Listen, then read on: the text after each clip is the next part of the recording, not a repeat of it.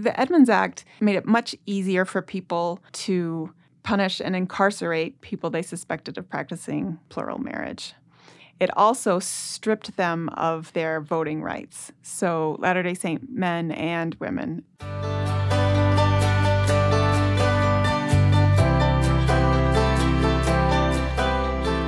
Welcome to the Saints Podcast. I'm Ben Godfrey. And I'm Shalyn Back. Thank you so much for joining us. Today we're going to be discussing chapter 32 Stand Up and Take the Pelting. And we're joined today by a good friend, Kate Holbrook, who is a historian and women's history specialist in the church history department. Welcome, Kate. Thanks, Ben. Shalyn, it's good to be here. We are excited to have you here, and maybe you could tell our listeners a little bit about the project that you're working on and how it sort of applies to the chapter we're talking about today. For the past couple of years, we've been researching a narrative history of the Young Women organization, which we hope will be out in a couple more years. And so, what will that be like? What are you looking forward to for people to learn about the founding of the Young Women's Organization? Well, I think for a lot of people, if they know anything about the history of the Young Women's Organization, the founding might be the only thing they've heard of. And part of the reason it's taken us a few years of research to get into this is nobody knows this history. So when people ask what's new in the history, almost all of it will be new to people and really interesting to see how men and women really collaborated in the young men's and young women's organizations over much of the 20th century. That's very exciting. I can't wait to read it. Well, we'll be excited to see that book in a couple of years and invite our listeners to watch for that as well.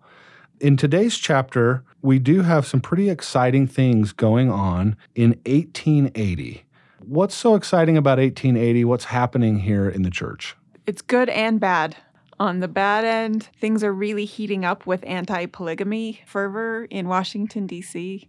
The 1880s are the roughest time for people who were practicing plural marriage, and you see that get going in 1880. But then some really important landmark events take place in the organization of the church, including we get general presidents called and sustained over our Young Women Primary and Relief Society organizations. What's exciting about 1880, it's the church's 50th anniversary. And so the Saints are having this celebration. Can you tell us more about this Jubilee? Yeah, I imagine they went through so much in 50 years. It's sort of astonishing that it had only been 50 years and now here they were established and things were going really well in Utah. One of the major ways they celebrated the Jubilee was to forgive debts in accord with the Old Testament tradition of forgiving debts as a Jubilee celebration.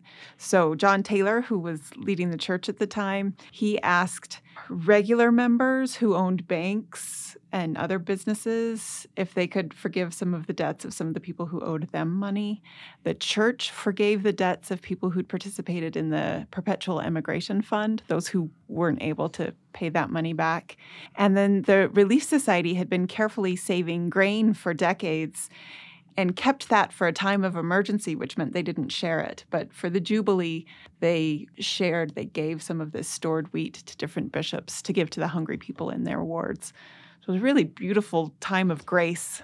That's really special, and what an amazing blessing in the lives of these people and such incredible timing. I love that story. Yeah. There's another chapter in Saints. We're going to meet an individual who's asked to contribute to the temple. And because of forgiveness of debt, he feels like he's able to do that. So it's really kind of a, an ah. amazing story that we'll catch up with again in another chapter.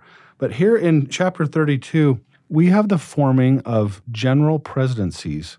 Is this the first time this has happened? Can you tell us what's happened to get us to the point of calling these new presidencies? Yeah, it's interesting because Eliza R. Snow has been functioning as though she were the Relief Society general president for about 12 years and informally even longer than that. But she hasn't had that title. And John Taylor goes to a meeting and he sustains a woman named Louie Felt to be the general president of all of the primaries. And this was Eliza. Snow's idea, by the way. So, the first general president we have of one of these women led organizations is Louie Felt of Primary. And then after they sustain her, John Taylor starts reminiscing, talking about the founding of Relief Society in Nauvoo back in 1842, because he'd been at that founding meeting. And he talks about the power that Joseph Smith gave to women and saw women being free to exercise to build the kingdom through the Relief Society organization. So he talks about that. And then another woman says, Well, shouldn't Eliza R. Snow be the Relief Society general president? And he agrees. And so they sustain her and she chooses counselors. And one other interesting thing about this is early on, they envisioned that calling to be a lifelong calling, just like the president of the church served in that capacity until he died. And Emma Smith, who was technically our first Relief Society general president, had only died less than a year before this meeting. So that might be part of why we didn't have Eliza. Snow. I was going to ask you that if there's some connection there to Emma's recent passing and then calling a new general president. Was that some sort of deference or acknowledgement somehow of Emma and her early role in Relief Society? I absolutely think it was that they saw that as a lifelong calling. And since she wasn't participating, it complicated things a little bit. But now with her passing, they could still honor her and call Eliza R. Snow officially as the general president. And in a previous chapter, if I'm remembering correctly, Brigham Young calls Eliza Snow to oversee the Relief Society basically as a missionary assignment.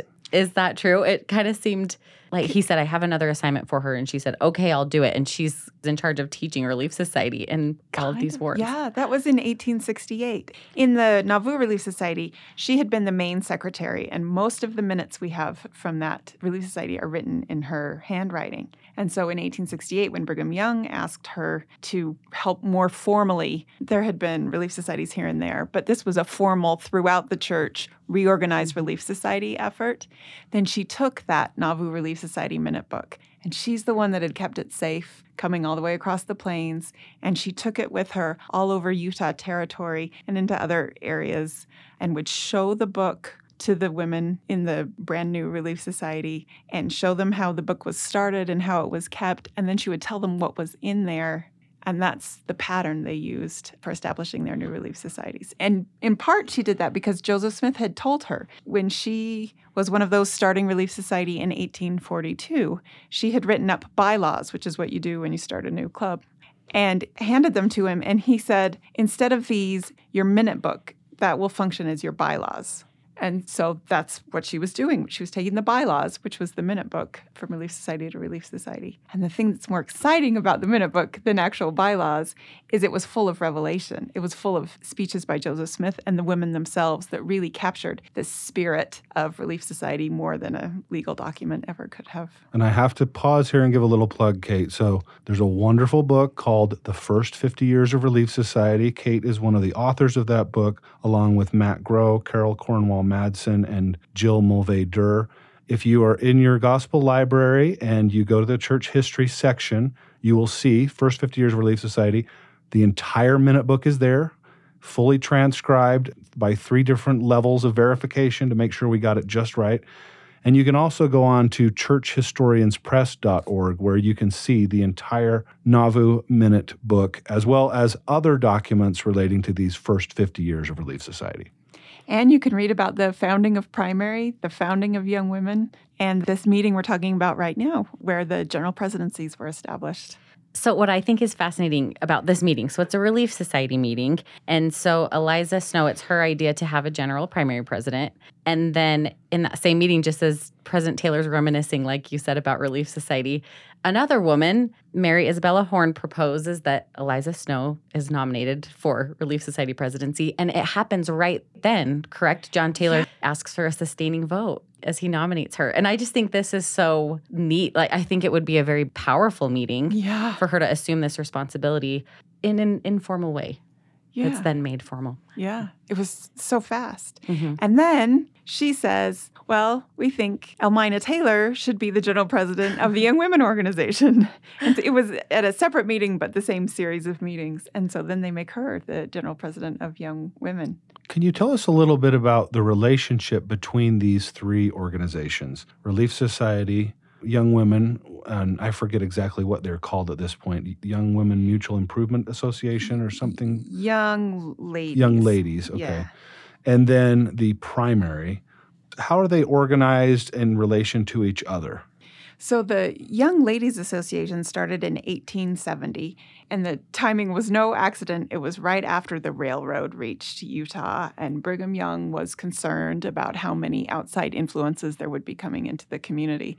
And so they organized the Young Women's Organization at his request as part of a larger retrenchment effort, which meant let's spend a little less time thinking about the way we dress, a little less energy on our meals let's focus more on spiritual development, intellectual development, the work we can do, both spiritual work and physical work, but not housework, apparently. and so, what we now call the Young Women's Organization, it started as the Junior Retrenchment Society for younger women, and this included women in their 20s and sometimes in their 30s. And some of the people in this Junior Retrenchment Association were also married. So it's a little different than what we think of when we imagine young women today. So, what else can we learn about these organizations at this time? So, primary was new, it was only about two years old. Aurelia Rogers had had the idea to found primary in Farmington, Utah. And when there was a, these stake relief society meetings were really exciting. There was a Stake Relief Society meeting up near her, and the Relief Society leaders from Utah traveled to attend this meeting. And after the meeting, she invited them over to her home and she explained to them, I really think we need an organization for young children. And she initially thought young boys. She was so worried who were these young girls going to marry when they grew up because the boys were too rowdy and they were running around on the streets all the time. And then she said, no, it should also be for young girls. And so she shared this idea. And then Eliza. Snow took the idea to John Taylor, who was head of the church then, and it got going. So there's a quote from the book. Belinda Pratt, who's a Stake Relief Society president, she writes in her journal, she says, What an age we are living in. How great the responsibilities of the sisters of the church. What a work they are accomplishing. And I just think that's an incredible summary of these series of meetings where we get this organization of the General Relief Society, Young Women, and Primary Presidencies. And I just wanted to ask you, Kate, what do you think the legacy has been from this original organization? Well, one of the important things that meeting did was it gave titles and recognition to women for work they were already doing. And so I think that's part of why Belinda Pratt said what she did was this work has already been going on and it's really important, but to have names and titles associated with it helps it integrate more into the priesthood organization of the general church. It helps us to be more tied in with the general church. And that's really important for both the general church and the women led organizations to be working together as a historian and knowing about outside of the church influences in the United States and elsewhere, were these kinds of organizations sort of typical of what was happening for women at this time? Was this new and different than maybe what was happening in the broader culture? There were organizations for young people, but the Young Women organization does seem to me to be a little bit exceptional. And the organization of the primary, too. Churches were taking care of their youth and they were taking care of their children, but the way Latter day Saints went about it with their formal programs that they figured out how to run and then established all over the place. It was just a little more formal and more focused. And the high ranking positions of the general presidents also set us apart a little bit from what was going on. One of the things I find really fascinating about this, I've heard this term, I don't know who exactly said it first, but the idea is information precedes inspiration. You might have heard somebody say that before. Yeah. And the thing I love about what we're learning here in Saints is the information about we need to do something about helping our kids' religious education, both as young people and as children. And we need to do something to better organize the women. Like these ideas, it feels like the information is coming up to the leaders of the church, which then can seek inspiration and then implement these programs. And it, it feels like, to paraphrase, revelation is raining down on everyone. Yeah, I think 1880 did really feel like a revelatory year for members of the church. With a lot of new organization. So, something that surprised me from the book that I didn't realize is that Brigham Young died three years previous to this, and there hadn't been a first presidency since he died. And this happened after Joseph Smith died, too. It was years before the presidency was organized again. So, can you tell us a little bit about this reorganization of the first presidency? Yeah. A little after this meeting, well, some months after this meeting, where we had the general presidents of the women led organizations, John Taylor, who's been acting as president in his capacity as president of the Quorum of the Twelve, is finally made official president of the church. And then at the October General Conference, they all sustain him as president of the church. Everybody recognized his authority, but still, it must have felt good after three years to finally have it be a little more official. And in this same conference, the assembly votes to also accept the Pearl of Great Price as scripture and adds to our canon a document that had been prepared and printed and circulated for many, many years, but it's now officially part of our canon. And part of what's interesting about that to me is that people voted on it. It wasn't something that the first presidency or the presidency of the Quorum of the Twelve Apostles got together and said, we really should make this an official part of the canon. Let's do it. They said, we feel that it's pleasing to God to make this an official part of our canon. Let's bring it up for a vote. And everybody voted in support of it. It is really fascinating.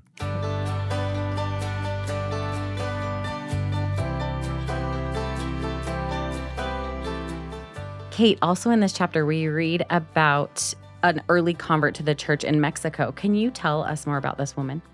Oh, this is a fascinating woman. Her name is Desideria Quintanar de Yanez. Excuse my accent, you Spanish speakers.